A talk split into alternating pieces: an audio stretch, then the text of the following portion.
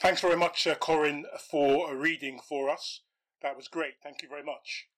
Well, it'd be great if you could have open in front of you uh, Psalm uh, 91. Heavenly Father, we uh, bow in your presence.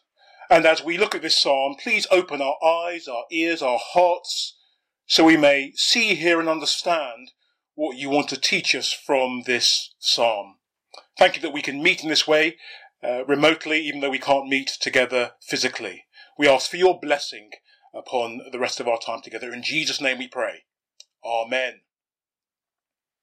With over uh, 200,000 deaths worldwide and over 20,000 souls in the UK alone having lost their lives to COVID 19, and talk of the possibility of reinfection having had the virus Perhaps many of us are rightly concerned for our safety during this pandemic.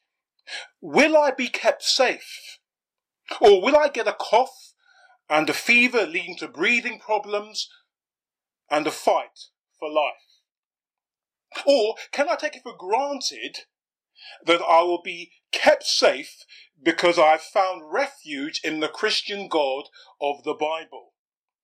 Uh, some of us who've been Christians for a while uh, will immediately say, well, of course it doesn't mean that. Don't be so ridiculously naive. Neither God, Jesus, nor the Bible makes any such promise. And yet, the anonymous writer of Psalm uh, 91 writes this Whoever dwells in the shelter of the Most High will rest in the shadow of the Almighty. Verse 1. Verse 3 Surely he will save you from the fowler's snare and from the deadly pestilence. Verse 5 You will not fear the arrow that flies by day, nor the pestilence that stalks in the darkness, nor the plague that destroys at midday. A thousand may fall at your side, ten thousand at your right hand. Remind you of anything in the news lately? But it will not come near you. Verse 9, if you say, The Lord is my refuge. Verse 10, no harm will overtake you, no disaster will come near your tent. Because, verse 14, he loves me, says the Lord, I will rescue him, I will protect him, for he who acknowledges my name. So, quite clearly, the promise of this psalm is that God will keep safe those who trust in him. He will protect them or be a refuge or a fortress for them. Verse 2 of Psalm 91. So the question is, how are you and I to understand this promise? What does it actually mean? Well, let me start by telling you what this promise does not mean, or what your spiritual enemy, the devil, will want you to think it means. I want to start by telling you how Satan wants you to misread Psalm 91. How do I know this? I hear you ask. Well, in Luke chapter 4, while tempting Jesus to jump from a high place in Jerusalem, the devil or Satan quotes verses 11 and 12 of Psalm 91. Jesus don't you know that if you take refuge in God and put Him to the test in this matter, no harm will overtake you, no disaster will come near your door, because, well, the Bible says so. Psalm 91 and verse 11 says this He that is God will command his angels concerning you to guard you in all your ways. They, i.e., God's angels, verse 12, will lift you up in their hands so that you will not strike your foot against a stone. Jesus, you will not even so much as stub your toe on a rock. In other words, do not go to the cross. Do not put yourself through all that pain and suffering for the sins of the world. No, Jesus, if God really loves you, he would keep you safe. After all, that is what Psalm 91 says. Can you see how clever and strategic the devil is?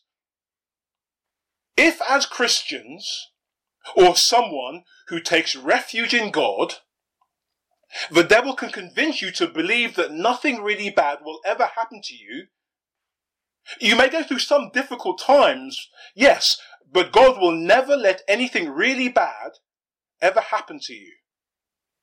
If you believe that, then when, not if, when bad things happen, your trust or confidence in God will be severely compromised. And you will begin to pull back from loving and serving Him wholeheartedly. I am convinced that many people will end up ultimately rejecting God because they've been led to believe by false teaching that God has broken promises to them that he never made in the first place. In the New Testament, Paul urges a younger minister called Timothy to entrust the teaching of God's promises in the gospel to reliable men who were qualified to teach or correctly handle the word of truth. Teaching the Bible accurately is desperately important because not doing so can be devastating. It can cause some people to dismiss Christianity because they think it does not work or that God's promises are simply untrue. And that is exactly what Satan wants people to think. And he particularly targets Christians in this respect because, of course, he already owns those who are not Christians, even though they don't believe in him. So Psalm 91 is not saying Christians are somehow immune from dying of the COVID 19 virus. The truth is, Christians get cancer, get killed in road traffic accidents, suffer bereavement, lose their jobs, are brutally murdered, and raped. And this kind of things goes on all the time. Psalm 91 is not saying God will keep us safe, that is, never allow such things to happen to us. Simply because we know and love Him and have found refuge through His salvation in the Lord Jesus Christ. So, what does this promise of God keeping us safe in Psalm 91 really mean? A part of Article 20 of the Church of England reads as follows It is not lawful for the Church to ordain anything that is contrary to God's word written, neither may it so expound one place of Scripture that it be repugnant to another. Any good Bible teacher will always use clearer parts of Scripture to shed light on those parts of Scripture that are less clear. If you find one part of Scripture contradicting another part of Scripture, the problem is not with the Scriptures themselves, but highly likely with you or your interpretation of that Scripture. So let us uh, briefly look at three other Scriptures that will help us interpret and understand what God's promise of safety or protection in Psalm 91 really looks like. You don't have to turn to these, but first, Genesis 50 and verse 20, we read these words You intended to harm me, but God intended it for good, to accomplish what is now being done, the saving of many lives. This is Joseph of the Technicolor Dreamcoat fame speaking. Uh, towards the end of a life in which he had been abused, falsely accused, convicted, and imprisoned. And all this after literally being sold into slavery by his own brothers. Having wrestled with himself to forgive them, Joseph says to his brothers, God in his wisdom used your evil actions for his greater good. Look, we were a dysfunctional family and I was a spoiled brat and so full of myself that I did not see what an idiot I was being. But if I had not been sold into slavery and become a, a, convicted criminal and later imprisoned in Egypt, I would not have risen to become prime minister and be in the position I am now in. A position which has led to the saving of many lives, including those of my very own family and people. When I was pleading with you not to sell me, When I was abused by those slave traders on the way to Egypt. When I was falsely accused and later languishing in prison, although I, it did not seem like it and it did not feel like it at the time. In retrospect, I can now see that God was protecting me and keeping me safe, and He was protecting and keeping all of you safe, as has now become apparent to all of us. Or secondly, that was Genesis 50 verse 20. What about Romans 8 verse 28? Which reads as follows, and we know that for those who love God, all things work together for good, for those who are called according to his purpose. Uh, that is the ESV translation because for some reason the new NIV leaves out the word together, which is in the original. Paul writes that all things are working together for good. He does not say just the good things, but both the bad and the good. He does not pretend that there is some sort of silver lining in all the bad stuff. If only you, you had the right perspective. The Bible's teaching is never this shallow or superficial. And if we make it so, the problem is with us and not the scriptures. No, lots of really bad things that happen are just plain bad. They are horrible, traumatic, painful, for many, even life changing. End of story. And if you think otherwise, well, where have you been for the last six weeks? But here's the thing. What Romans 8:28 is saying is this God is so incredibly powerful that in the long run, He's able to take all things, both the good and the bad, together and while bringing his power to bear, he's able to bring all of them together so that as you and I stand looking back down the corridors of human history at the end of it all, we will see that all things will have been moving in the direction of God's greater glory and our ultimate good. And the story of Joseph in Genesis chapters 37 to the end of the book encapsulates in miniature form this very notion, this vitally important principle and biblical perspective. Thirdly and finally, uh, you might like to turn with me to Luke 21 and verses 16 to 18. Luke uh, 21 verses 16 to 18. Jesus says the following to his first disciples back in the first century. Luke 21, verse 16. You will be betrayed even by parents, brothers and sisters, relatives and friends, and they will put some of you to death. Everyone will hate you because of me, but not a hair of your head will perish. Stand firm and you will win life. Luke 21 verses 16 to 18. As you live for me and talk about me, says Jesus, even members of your own family will betray you. People will hate you because you are my followers, and some of you will be killed. And yet, not even a hair of your head will perish. In fact, if you stand firm, you will win life itself. What does that mean? How can I win life when I end up being martyred for my faith in Jesus? How does that even work? Well, I think Jesus means something like this. If you or I are living for anything or anyone more than Jesus, we are not safe. We have no real protection. Whether you are living for your job or career, a relationship with another adult or a child, if anything matters in your life more than Jesus, when that thing is threatened, or perhaps taken away from you, it'll be as if your whole world has fallen apart or come to an end.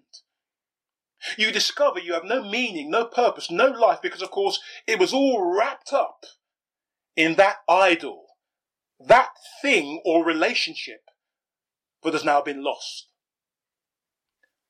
But, but if difficult times can be allowed to teach us not to turn good things into God things, it's not that we end up loving jobs or careers or family less, but rather that we learn to love Jesus more.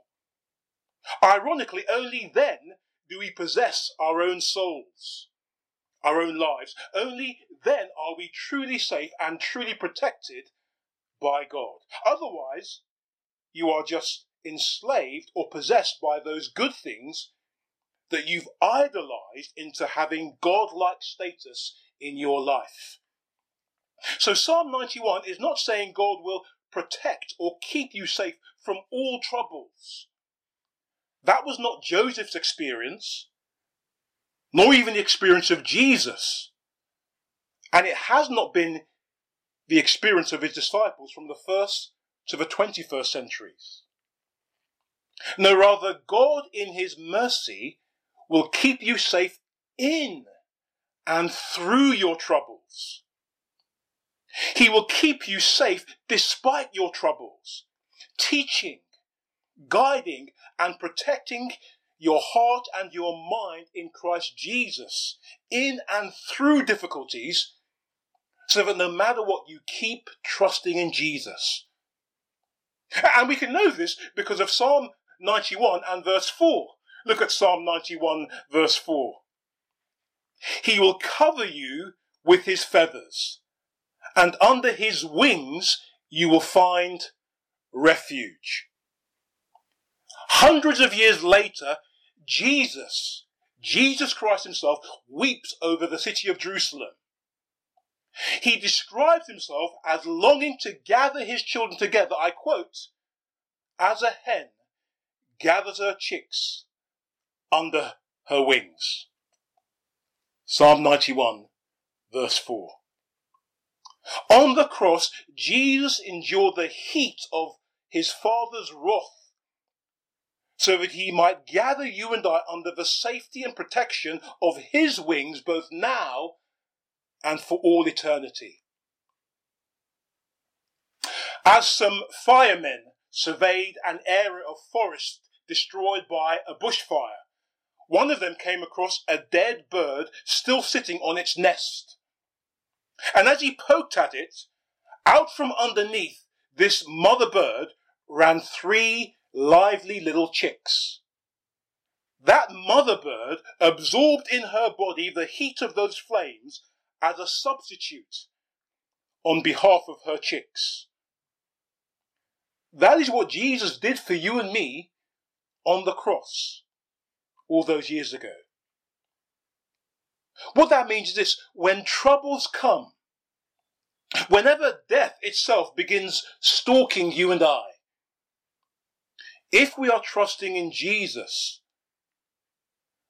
we can know we are not being judged or punished for our sins. Jesus has already taken care of that.